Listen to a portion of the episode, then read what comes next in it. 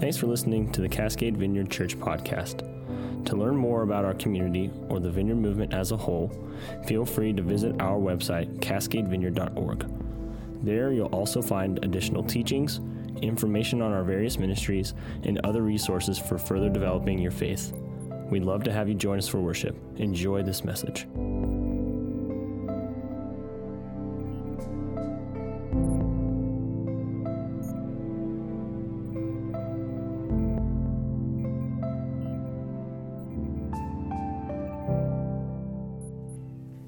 Morning. Just let me know if I need a. Can you hear me? Great. Um, yeah. Hi, I'm Jace. If I've never met you, now you know my name. Hopefully, I'll get to know yours by the end of the day. Um, yeah, I come. I come here about once a year. I don't know. I get a call from Glenn. He's like, "Hey, I'm going to be on a vacation for a long time. Will you fill in or something?" So it's this is becoming a rhythm that I really look forward to. It's good to see your faces. Um, yeah, I live in Vancouver. My wife and I live uh, just um, west of 205. I am a, by day, I'm a professor at Warner Pacific University, a Bible professor, and by night, uh, a pastor at the Vancouver Vineyard Church. So most of my time is just spent going over assignments and reading the Bible, and that's what I do for fun. So welcome. I'm here. I'm just going to. Uh, Glenn asked me to just teach on whatever, so I'm just going to share on something that's been um, on my heart that I've been mulling over, thinking a lot about, studying a lot, and um, I hope I hope it goes over well. You can just you can walk out if you're unhappy, but please don't. I'm really sensitive, and I'll think about it for like a year. but I'm just going to pray, and then we'll just jump in. Jesus, it is an honor to be here, um, and I thank you for the hospitality that has um, embraced me warmly this morning. I pray a blessing over this church. And God, I just ask for your Holy Spirit. We don't want to do anything apart from your Spirit, so we just confess that we need it, and we're open to hear from you. And I ask that you would be with my words in particular. It's in your name I pray. Amen. Great. Okay. Um, so in 2013, I was heading into my junior year of college, and it was it was the summer of 2013, and I was in the library at my school, the school that I'm actually teaching at now. Full circle, all drains lead to Warner Pacific University. I have found, um, and I was there, and I out of nowhere had an idea for a story. I'm a huge like I love fiction and movies, and I had this idea for a story, and um, I just got out my notebook and I just wrote it down real quick. And what started off as just like a like a word vomit on a page became like the only thing I could think about for um, the next few months. I just started spilling out this idea for the story I wanted to write. Um, and since 2013, it has been this like ongoing project. I've just I'm trying to write a book, and I have found that it is the hardest thing I've ever done. It's so difficult to try to actually write a good story. It blows my mind that people can actually do it.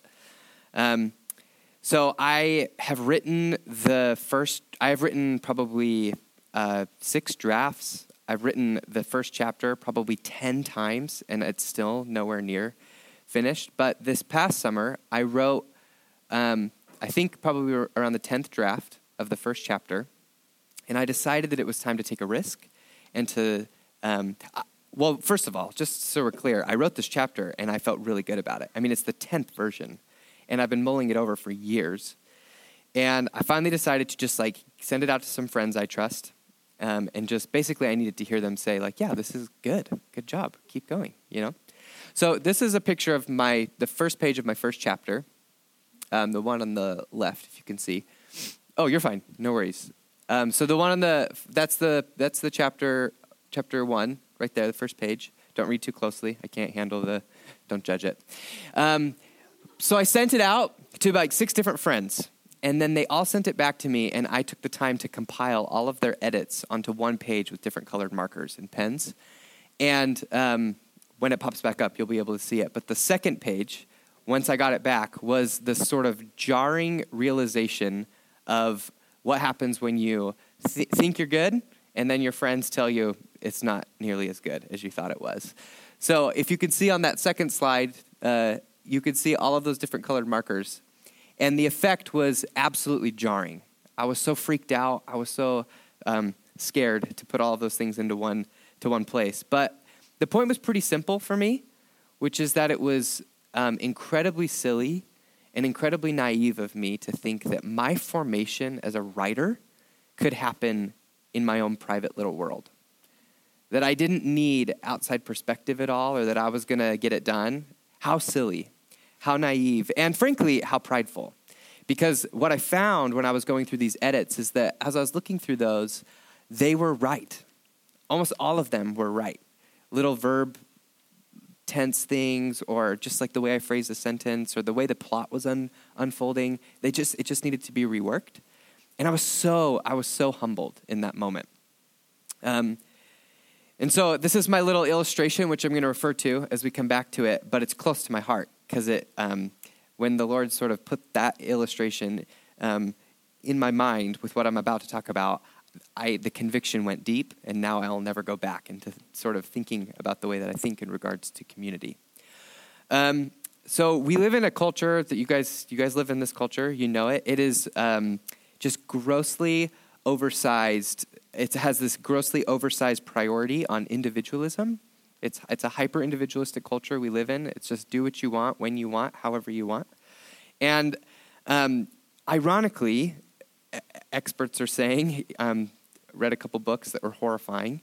Um, while hyper individuality and freedom is being emphasized more than ever, um, uh, loneliness is at an epidemic, like all time high. We're actually facing um, like a loneliness crisis. And it's interesting that the more freedom we give people, do whatever you want, however you want, whenever you want, it sort of perpetuates this really dark um, isolated feeling that people have.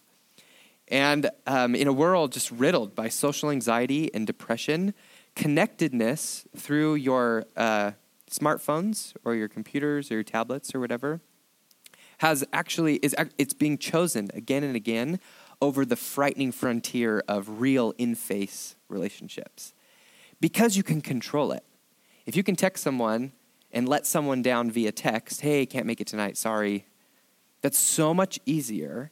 Imagine if you were just transported all of a sudden in front of the person that you were letting down and you were holding each other's hands and you had to look them in the eye and be like, hey, I can't make it to that thing tonight that I said I'd commit to. It's just like, you'd probably just go to the thing, right? You would be like, I can't, I can't bear that. Yeah, it's because we've, we're, we can send a text. And so we're growing more and more spineless, right? We're choosing connectedness rather than actual relationship. Um, so I want to read a, a, quote by an author named Joseph Hellerman. He wrote When the Church Was a Family, which you guys, the introduction alone will have you on your knees in repentance. My gosh. Here you go. He says this We in America have been socialized to believe that our own dreams, goals, and personal fulfillment ought to take precedence over the well being of the group. So we leave and withdraw rather than stay and grow up when the going gets rough in the church or in the home.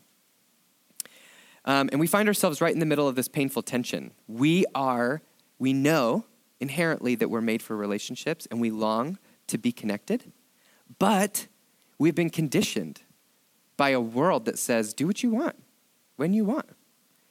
And um, if you're not, a, th- those ideologies will clash, and never did I see it happen more clearly than in my college classes.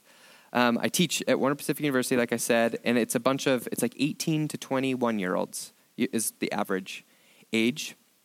And this internal war was just exhibited in class. Um, I brought, I, I found an article by David Brooks. I don't know if you guys have ever read David Brooks. He's a secular opinion writer for the New York Times. He just gets paid to pay attention to culture and write smart things about it. Whether you agree with, whether you agree with him or not. He's just a smart dude. He's secular. Um, but he wrote this fascinating article called Five Lies Our Culture Tells Us. And um, he, he, let me just put up three of them. We'll talk about them. Here's the three. He, he, there's three of the five. I can make myself happy. Life is an individual journey, and you have to find your own truth. So three lies your culture tells you. Now, um, we hear these as churchgoers, and this is sort of low hanging fruit to critique. You hear that maybe as a Jesus follower, and you're like, oh, yeah, I know, those are lies, right? But if you are a college student in today's world right now, that's not a lie. That is the air you breathe. That's the air you breathe. And it's really hard. And man, I would even argue, even as a Jesus follower right now, it's kind of it's the air you breathe too. And you're still buying we all still buy into it a little bit. So um, a, a intensely charged debate ensued in class. Why though? Because my students were experiencing, maybe for the first time, um, the exposure to that ideological clash in their heart.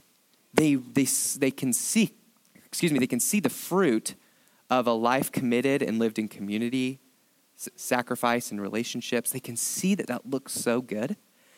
But this is the this is a generation that's grown up on, you know, Hollywood's message of follow your dreams and pick your own truth.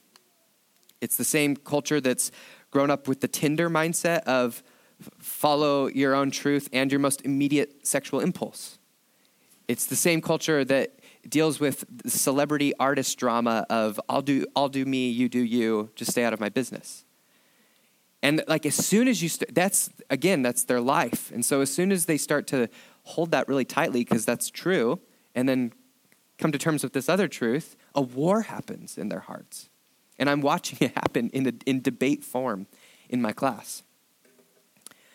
Um, so, regarding self sufficiency and happiness and our culture's obsession with keeping our options open, um, David Brooks, he says this People looking back on their lives from their deathbeds tell us that happiness is found by defeating self sufficiency. Oh, I'm sorry, happiness is found amid thick and loving relationships. It is found by defeating self sufficiency for a state of mutual dependence.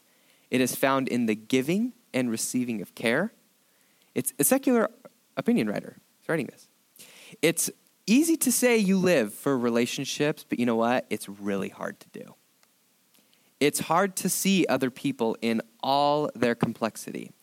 It's hard to communicate from your depths, not your shallows. It's hard to stop performing. I just like let the Spirit of the Lord fall in the room and convict where He needs to, right?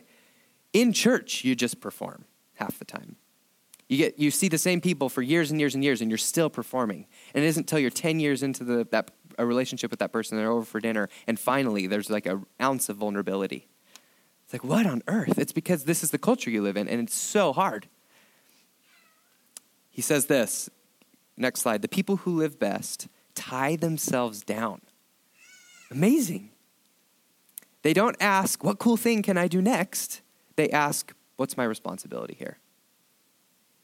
They respond to some problem or get called out of themselves by a deep love. By planting themselves in one neighborhood, one organization, or one mission, they earn trust, a precious commodity these days.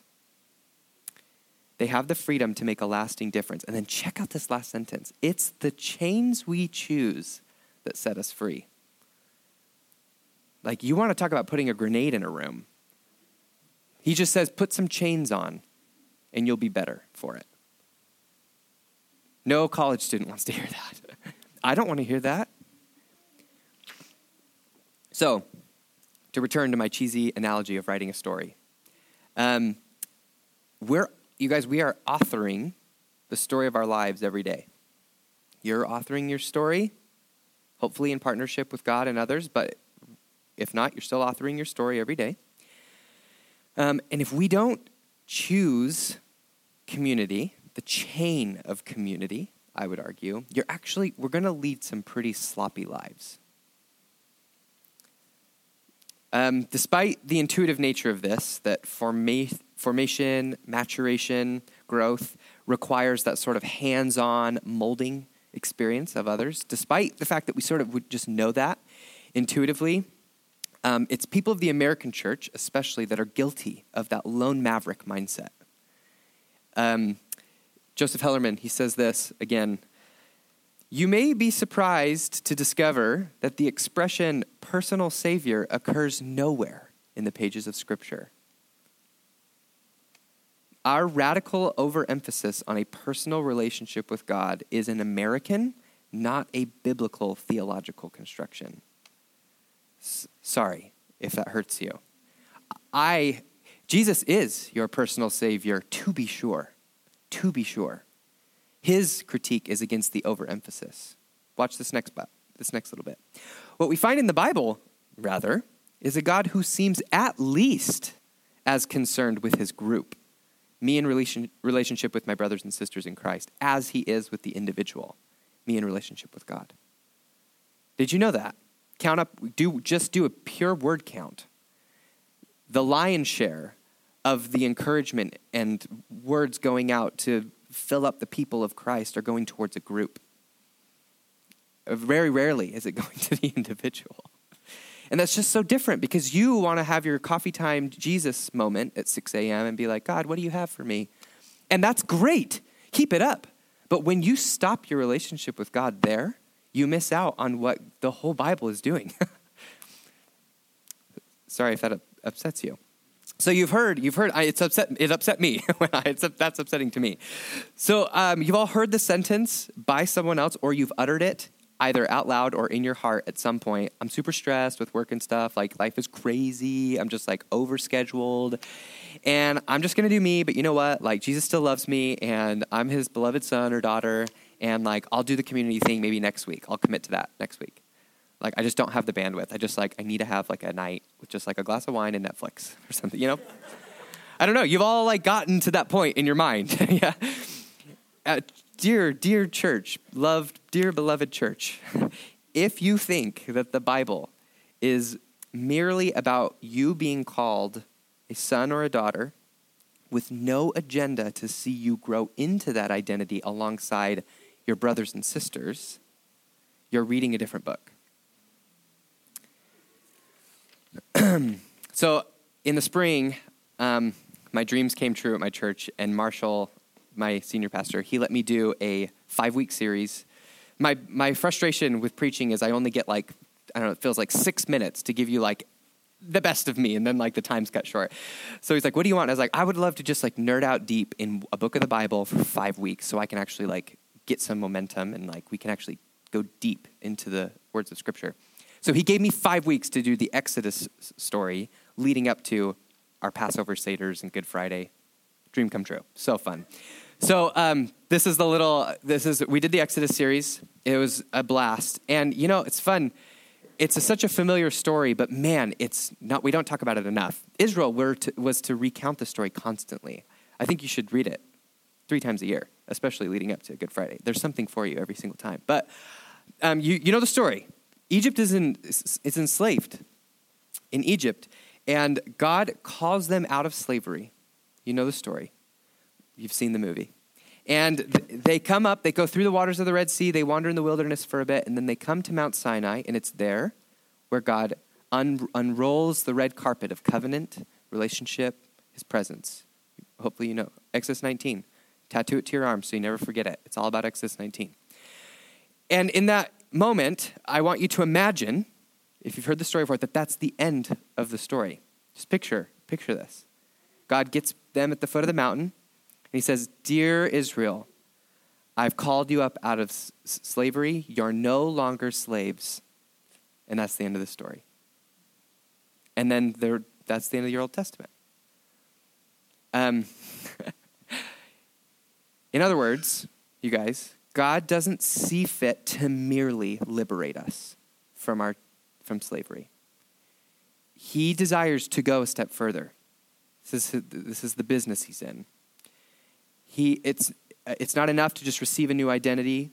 It's that God has dreams of us being formed and shaped within the community of believers now, so that we can fully reflect the identity we were freely given. So Consider how this story plays out in a little tongue in cheek graph that I made that's silly. But I love graphs, they help with everything. Exodus 1 through 18. Israel is identified and called by God. You can read it. Exodus 19 through 40, Leviticus, Numbers, Deuteronomy, and the rest of the Old Testament. Israel's, it's all about Israel being formed as a community, formed through the ups and downs. It's the good, the bad, and the ugly, and ultimately it's tragic. But it's nevertheless God trying to form them. You are called out. And read those read the stories of formation. Read the rest of your Hebrew Bible and you're going to find every other sentence is God saying, "Hey, remember how I called you out of slavery? That's your identity now, you're free." Stop acting like this. He's constantly pushing them into relationship with one another. It's like it's it just will light up the page once you start looking for it. Um, when they get to the Mount Sinai, it's they receive the law. God says, "If you obey me, Hebrew, it's if you shema, listen and respond, listen and respond, obey. If you listen and, and respond to the Torah, you're going to be a kingdom of priests." you are going to play this role of mediating between other people and me. You're going to be an in betweener. And you're going to be a holy nation. You're going, you're going to look different than everyone else. And we hear about like obeying the law and we get we like break out in hives. We're like, no, no, no. It's all about grace, right? But it's like uh, Jesus, Jesus, how did he feel about the law? He meditated on it day and night. He knows Psalm 1 that he, you meditate on the law day and night. He had that memorized, you better believe. And for him, he teaches, he not only fulfills it, but he teaches it in, in, in the most, one of Jesus' most famous little one liners. It's more than a one line, but here you go. You've, you've seen it before. Jesus says, he sums it up right here You shall love the Lord your God with all your heart, with all your soul, with all your mind. This is the great and first commandment, Jesus says. Um, but then brilliantly, he does a little hermeneutical ninja trick and slaps on Leviticus 19, and everyone listening knows exactly what he's doing.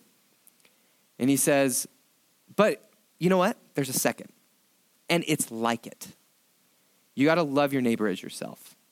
On these two commands depend all the law and the prophets. Here's the point Jesus got it. When he read his Bible, it clicked to him what this whole thing was about. God is God is recreating the Garden of Eden again. And that's why the Bible is going to end with new creation, new heavens, new earth, and Genesis just gets retold. Because what he's doing is he's realigning this relationship we had with God at the beginning and the harmonious relationship we have with others at the beginning. And the whole law, as lost in the weeds as you can get when you read it about, like, man, why am I reading about like a cow that falls in a hole and like I just like I don't the law doesn't make sense to me. It's it, this is this is the essence. Jesus and Jesus sees it clearly. But I want to just like point out a very like I don't know this maybe it's obvious, but I just want to point it out. Um, if you follow God and you claim to follow God, you cannot do it in isolation. the identity of being a follower of God itself implies a life lived in community, formed and shaped by those around you. To love others as yourself requires another. You know? It's pretty straightforward. But so often, we choose the lone maverick, I'm going to do me mindset.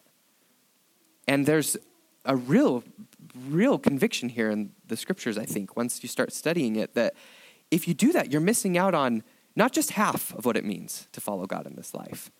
I would argue eight ninths or something. What's a more dramatic fraction?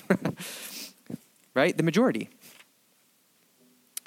Um, so, if I can be so bold as to make this assumption, I'm assuming that at the very least, personal growth or formation or spiritual transformation, whatever you want to call it, um, is not a foreign or even a scandalous idea to most of us.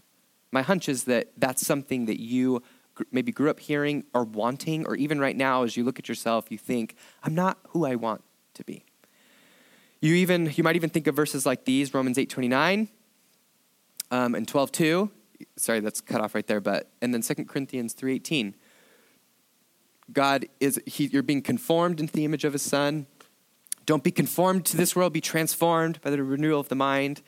Um, you're being transformed into the image from one degree of glory. You've heard these verses? You all have this category in place already. I am not as I ought to be. Yeah? Um, so, uh, next slide. There's a picture then for it. It's a little picture I drew. Um, normally I draw this on a whiteboard, but in my church, I'm getting complaints that the room is too big and they can't see the whiteboard, so I've had to go to clip art, which is just Not nearly as fun, but here we go. and I spent an inordinate amount of time on clip art and I'm still not happy with it. But current state, humanity, this is you and me. We're on the left. And there's this gap between sort of the ultimate goal of our character, the state of our soul, inner peace, whatever. Put in, insert the language, that of Jesus, who we want to be like. And that we can feel the gap. And so you say something like this When I look at myself, I'm not satisfied with the kind of person that I am. There is a significant gap in between my character and Jesus' character, and I know I ought to grow. But then the next few steps vary, and they might go like this. Next slide. I'll pray. Yeah? This is like the emoji sign. Mm-hmm. So uh, you say, okay, I'm not where I want to be, so Holy Spirit, change me. Now, to be sure, don't misunderstand me, to be sure you must do this. The Holy Spirit is not an optional way to get there. you, um, you need God's Spirit to become like Jesus. Yes and amen. But you might also take another step. You might say, I, I need to better understand the problem.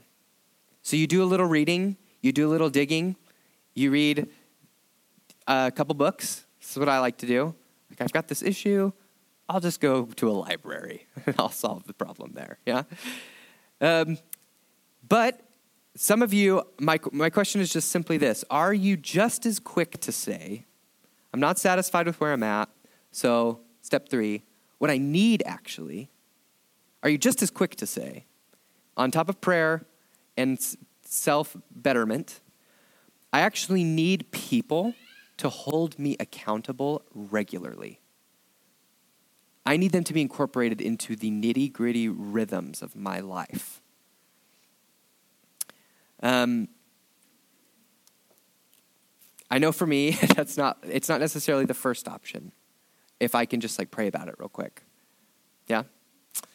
Um, but when we submit ourselves to the diverse body of Christ, beautiful things really do start to happen, you guys. Seriously. Um, I, we, my wife and I bought a home a few years ago. We're first time homeowners, and homes come with yards and gardens. And I was just, I have been utterly swept up in the magic of gardening. I had no idea. I had no idea. And now it's like the only place I want to be. If I can just be outside in the garden with the flowers, my gosh, why would you be anywhere else? I've been utterly captivated, utterly captivated. It's just taken over my life. And my wife asked me, like, what do you want to do for your birthday? And I was like, I want to build I don't know how to build anything. I, I read books for fun. And I was like, I want to build raised garden beds, but sheesh, I don't really know. To, they're going to be terrible. It's going to be like wonky. Um, my father in law, though, her dad, is like a genius with like building building stuff. And um, I just made this request, like for my birthday, can we build these raised garden beds? So here's a picture of the area of um, my garden. So it says um, this is the backyard. You can see the fence going along the back of the picture. What you can't see is that that um, area re- has a pretty dramatic slant downward. And I called my father-in-law and told him what the project was going to be like. He's like, "Yeah, I'll come help you. No problem. We'll build some raised beds." And he said, um, "What I need you to do before I get there, though, is like le- level out that ground, or else you're going to have these like sloping beds." I was like, "Okay, no problem. I can like swing a rake around and make that happen." So I went out there, and seriously, for the whole day leading up to my birthday, which was in September, I was just like pushing this dirt around, trying to get there. And I like I leveled it, you know, to the best of my ability. And Tom, Tom gets there. This is my father-in-law. He gets there and he walks into the back in the backyard. And I'm, I kid you not, this is what he did. He looks at it and he goes, "Okay, okay, so we need to level this ground right here." And he just like starts grabbing a rake and starts leveling it. And I was like, "Oh yeah." I didn't just try to do that for a day and a half. And he ended up just like showing me where all of my faults were, leveling it all again. I basically I did nothing to help him with the project and he had to pick up the entire slack. But here's the thing. Tom got to work, he helped me, and then this is the final, this is the after. How beautiful is that? My goodness. Oh, you can all come over to my backyard and I'll feed you a cucumber or something. Next spring, I, I just have to wait now to plant the vegetables, but it's so amazing. I could not have done that without Tom's help. This is such a silly, basic, straightforward illustration, but it, it is now so deep in my soul the point is, is I needed Tom's engineer mind. Because if I had been left to my own brain to try to level that ground, those beds would be like this. And like all of my vegetables would just be spilling out. Tom did for me just what I simply could not do for myself. And I think that there's something really intentional about that that God designed. Um, in conversations about community, this passage, Hebrews 10:24, often shows up. Let me just read it to you. Let us consider how to stir up one another to love and good works, not neglecting to meet together, as is the habit of some, but encouraging one another, and all the more as you see the day drawing near. It's a classic passage. You've probably heard it before. Don't give up in getting together, even though we all kind of want to just give up in meeting together sometimes. Um, what I want to talk to you about, though, is this word stir up. It's the Greek word paroxysmos, and um, I just did some digging. Paroxysmos is, appears elsewhere in the Bible. It appears in the book of Acts. And it shows up in the book of Acts. And do you know what it gets translated as in the book of Acts? Um, two believers have a paroxysmos with one another, and then they split ways. It gets translated as a sharp disagreement. what? So language is fluid, it's flexible. Just because it means that in Acts doesn't mean it has to mean that in Hebrews. Context determines the meaning. You should all take all come to Warner and take my hermeneutics nerdy Bible language class. It's fun. But here's the point. Whatever it means in Acts doesn't necessarily dictate what it means here, but certainly um, there's crossover. There's emphasis. There's, there's a relationship between the two words. Whatever paroxysmos means in Hebrews, it's not just like a delicate little soft word. Um, this is a picture, I think, from the author of Hebrews of a robust, dynamic group of people that engage in truth telling with one another, but aren't afraid of one another. They love one another. They're willing to engage in really tricky conversations if it means growing up. This is like sharp disagreement, probably isn't the right translation, but, but in, um, intense dialogue might be. Uh, for those of you uh, familiar with the Enneagram, I'm a, t- I'm a two on the Enneagram. I like would rather die than be around any sort of conflict. I hate it. I hate it. And here's the thing if you ask me about my ideal image of church, we'd all get together, hold hands, and we would just sway back and forth and then give lots of hugs, tons of hugs. I'm looking at Steph, and Steph's like, no, I want to like swing some punches, right? And it's just like, here's, that's my version of church. Thank God I'm not the only one that gets to dictate the version of church, or we'd all be like the Whos on Whoville, and there would be no conflict ever. And there would be a lot of passive aggressiveness going on. But there's, the reality is, is that the picture of the body of Christ is that we come together and there's, there's, a, there's dynamic conversation. There's dynamic conversation, the kinds of conversation you can only have in family, like dinner table with family members, that kind of conversation. But it's not, you shouldn't be afraid of it because they're, in the author of Hebrews' mind, it's not an option that you can leave if you get uncomfortable. The implication is no, you're family, so you're going to have those conversations in a safe place and then work, work it out. you can't leave. Treat it as your family. By the way, Paul seems to do something like this to Peter. And I went down a rabbit hole and started reading it and decided I'm just going to put in the sermon and talk about it. Galatians 2, Galatians chapter 2. You've probably read this before. Check this out. But when Cephas, uh, P- Peter, another word for Peter, when Cephas came to Antioch, Paul says, I opposed him to his face First of all, ugh, makes me so uncomfortable, but it happened, right? He's just like, hey, because he stood condemned. For before certain men came from James, uh, Peter was actually eating with the Gentiles. But when those other people came, the, Jew, the Jewish party came, he drew back and separated himself because he feared the circumcision party or the Jewish party. So peer pressure, and Peter recoils. And Paul says, and the rest of the Jews acted hypocritically along with him. So pause for just a second. Peter is the pastor in Jerusalem, he's the leader. What do you think is going to happen with the people that look to Peter for leadership if Peter backs away from engaging with people that aren't like him? They're going to back away with him.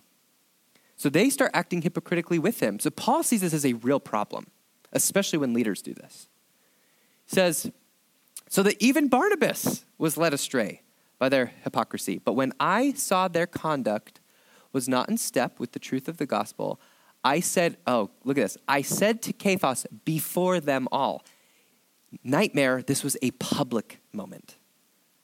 Just try to picture this. It like, it's horrible.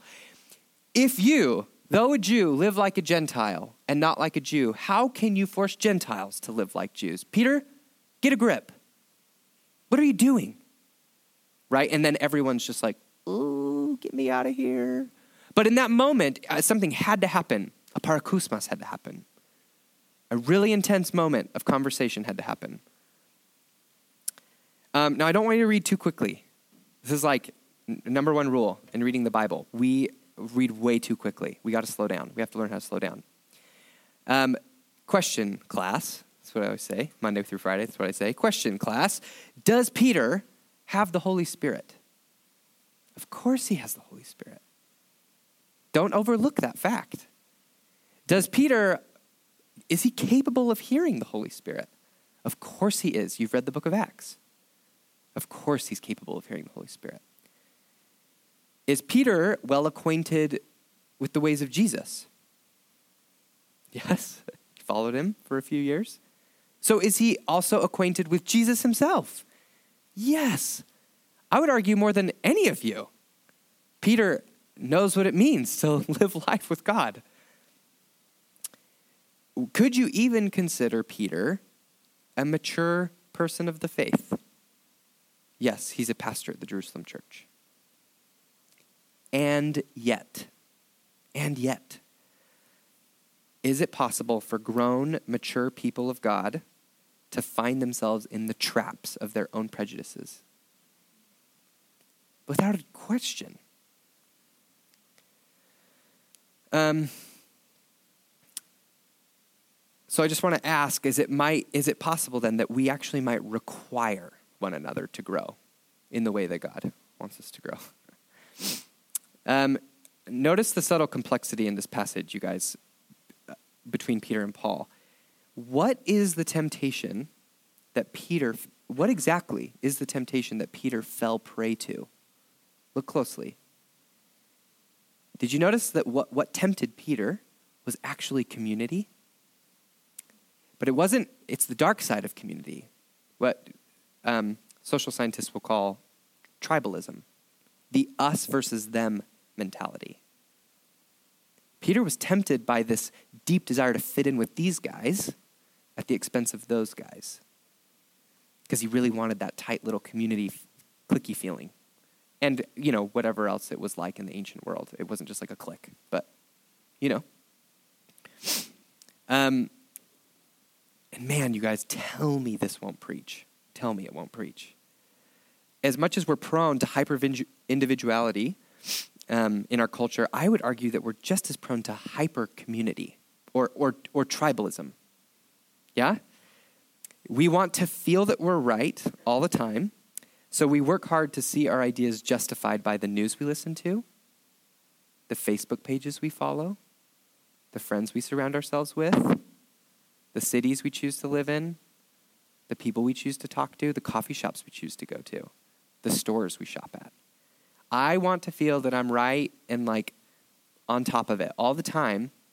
So I just create I, I create and craft this perfect little context around myself that makes me feel like I'm so right. It's just like we wake up saying, I'm, gosh, I'm right. And like the Bible's just gonna be like, you're not all the time right. Um, I listened to a, we are obsessed with this feeling of being in too. Like you want to be in with this little community. It feels so good. Well, high school. You've all been in high school. It's like, ugh, that feeling of just like I'm. You're just you you w- w- go to bed at night and wake up thinking about how you can be in and make sure you stay in whatever the in is. I listened to a podcast to prepare for this sermon, um, a research podcast, where the host just went off for an hour and a half on all that he found as he explored this phenomenon in, in humans. They're obsessed with feeling in and the things they align themselves with to feel better. Um, and it was hilarious, you guys, the things we take pride in. Uh, are you a night owl or an early bird? And for some reason, like once you know what you are, you take this weird pride in it. and like you feel like you can like give nucks to the other like night owls in the room or something. it's like classic, classic. Me and my best friend in college, he was a night owl and I was an early bird, and I was like, yeah, I'm an early bird. It's better. You know, it's just this weird, like, I don't know. We're so weird that we like to do that. But it's, eh, you guys, it is everything. Are you an extrovert? Are you an introvert? I just did one. Are you an Enneagram 2 or an 8 or, you know? We do this all the time. And then it's silly. We love to do it in both the deep things and the shallow things, what Myers Briggs or Hogwarts House or Edward or Jacob or whatever little thing. It's like when those moments come and the pop culture phenomenon rises, you love to like sort of figure out where you are and then like, I don't know, get like a shirt with it on and you and your friends stand together or something. It's weird. But we do. We love it. We love feeling like we're in to that little thing. And so because we're wired for community by God, I would argue, um, we're drawn to it. We're totally drawn to it. But like everything else in this good world, we're drawn to it and then almost immediately we poison it. Community is God's design, but we have poisoned it with tribalism, where we say it's us versus them. And this is like God, God's great antidote is the church. And it's ironically the church that has shown so much tribalism. Um, so there's, here's my question Do you only want to hang out with people like you? And I think when I'm asked that question, I have to say yes, if I'm being really honest. I just, I, I do. I really do only want to hang out with the people like me because I feel super good around them. And like we're laughing and there's chemistry and like I don't have to like, you know, I don't have to serve anyone. I don't have to cater to anyone. I can just like chill and they're chilling. You know how it goes. But you guys, I'm just here to tell you, and I don't, again, this isn't my favorite sermon to preach. It's just what I'm, the truth of what God's word says. The church is not that kind of community. Now, I want to pause. There is something about beautiful friendship where like personalities um, mesh that sort of C.S. Lewis, you too, me and you, that sort of feeling, right? And you know those, your best friends in this world that like they get you, and for ways you can't even articulate, they just get you. And those, man, you guys, let me just say blessings over those, and may more come up in your life. For the rest of your life, may those kinds of friendships be abundant.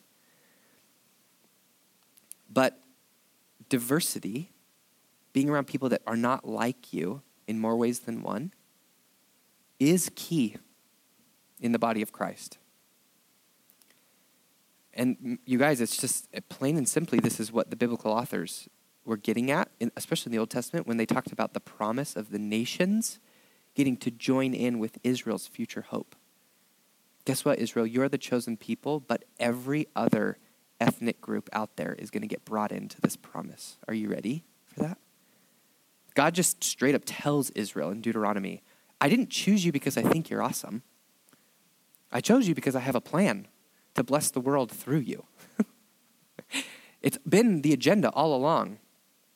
And that was Peter's trap.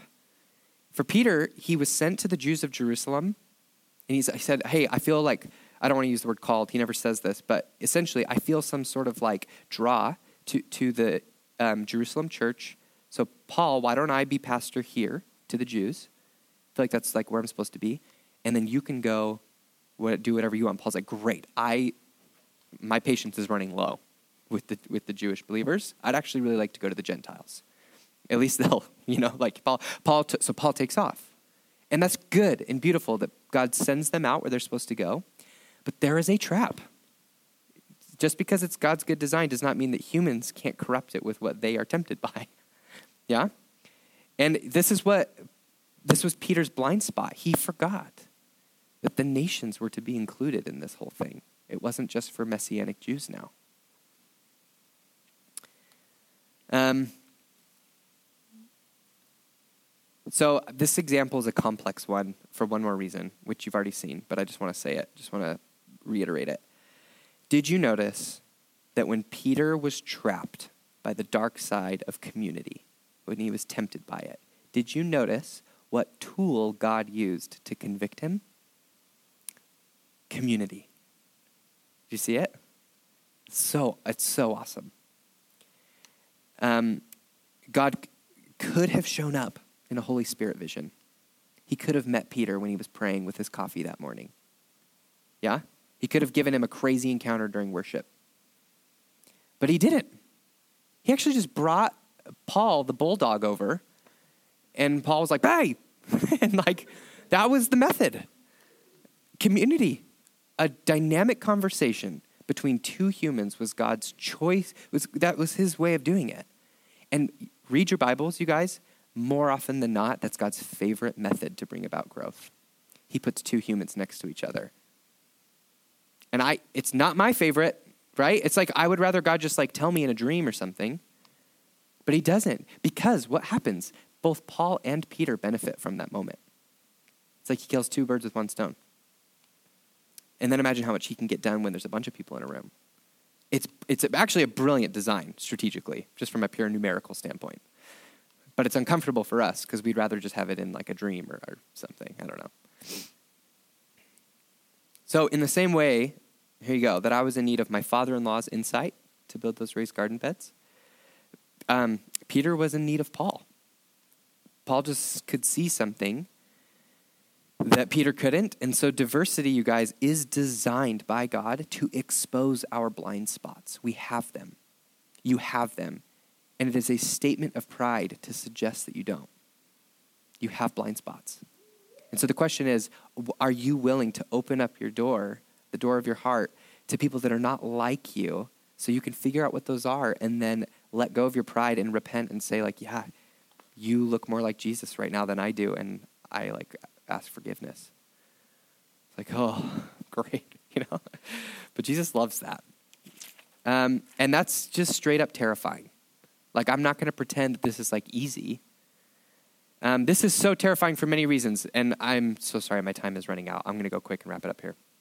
Number one, this is terrifying because some of you are not good at being vulnerable. And if you've been hurt before, being vulnerable in the context of community um, is like PTSD. Because how could you ever trust a Christian again, or the church again, or this little experience? How could you ever try again? Because I remember that last time. I remember the wounds that came from that last little, you know? So I just want to pause and say, I don't, I don't want to underestimate the like weightiness of your wounds right now. But I do want to read you a quote, another quote by Joseph Hellerman. He says this Running away does provide immediate relief from the awkwardness of a hurtful relationship. It is the easy way out in the short term, and there are legitimate reasons to leave a local church. So he, he acknowledges that. Sometimes there are. But people who leave to escape the hard work of conflict resolution are often destined to repeat the cycle of relational dysfunction with another person in another church somewhere else in town. And being a part of a being in pastoral ministry for just the few years that I have, holy cow, is this the case? I can't believe it. I feel like sometimes we just feel like we're catching people from other churches and then like just trying not, you know, just like uh, waiting for the moment we accidentally offend them and then they go, they leave again. It's like that's not real community. community will work through that. Number two, this could be terrifying or to use a more casual word, just annoying or frustrating. Community can be frustrating or annoying. Um, if you're tired, honestly, it's amazing how much exhaustion stops people from community. People who have either done church their whole life and they're over it, they just like they're burnt out, or they have um, a crazy job. They live in a world of with a high value of careerism. You get to the end of the week, it's like the last thing you want to do is either go to church or go to a life group or go like be with people that like it takes work to talk to. Yeah? You know what I'm talking about? To those people, did you know that Hebrews still comes at you and says, do not give up in meeting together? Don't neglect it. Lastly, perhaps it's not fear of vulnerability or exhaustion, just it being annoying. Maybe, and I relate to this one, maybe it's just not your idea of a good time. It's, it's more casual. It's just like, I just honestly just don't want to. I'd rather stay at home and watch my British gardening shows. I know you're all thinking that. I'm thinking that. And, you know, it's nothing outrageous. to that to that mindset, which I like have to preach myself, preach to myself every day. To that mindset, we I just want to remind you, you guys, that we're not merely talking about life group and building relationships with one another as if they're like a weekly option to pass time. That's fun. Yeah? We're talking about having a mindset that is completely and utterly rooted in the kingdom of God, where heaven and earth are finally meeting and we're seeing real human relationships restored. Lo- love, sorry, fear and insecurity and brokenness and woundedness melting away in the atmosphere of sacrificial love and full life commitment to one another. Who doesn't actually want that? My hunch is if I said sacrificial love where you feel unconditionally heard, like and and and you're you like embraced, is do you really not want that? Most people are like, no, I want that. Okay, that requires the day in and day out rhythm, rhythms of community. It just requires it. And I know it's worth it once you get started. Um, I want to respect the clock. I have more. You clearly, you, I could just talk all day. I just like I have like notes and notes and notes. We could look at this passage and this passage, but we can't. Here's what I'm going to say. Um, uh, last slide. Let's go to the last slide. Here we go. Che- cheesy illustration. I'm just going to end with this. This is great. The story of our lives as individuals are being written every day. They, they are. And I don't want you to think too highly of yourself. You're not that great. You are great because God says you are, but you're not destined for greatness just because you woke up and said, I'm great. you require the hands on help of those around you. You require the hands on mercy of God. You require the love and the grace of the people in your life to make you better. you just do. And God says, get after it, get going. Like, let the conviction of meeting with one another and not giving up go deep and never leave the depths of your heart. Yeah? Thanks again for listening. If you'd like to sow into what God is doing through Cascade Vineyard, we always welcome your prayers for our church body, our communities, and our leadership. If you'd like to contribute financially, please visit cascadevineyard.org forward slash give.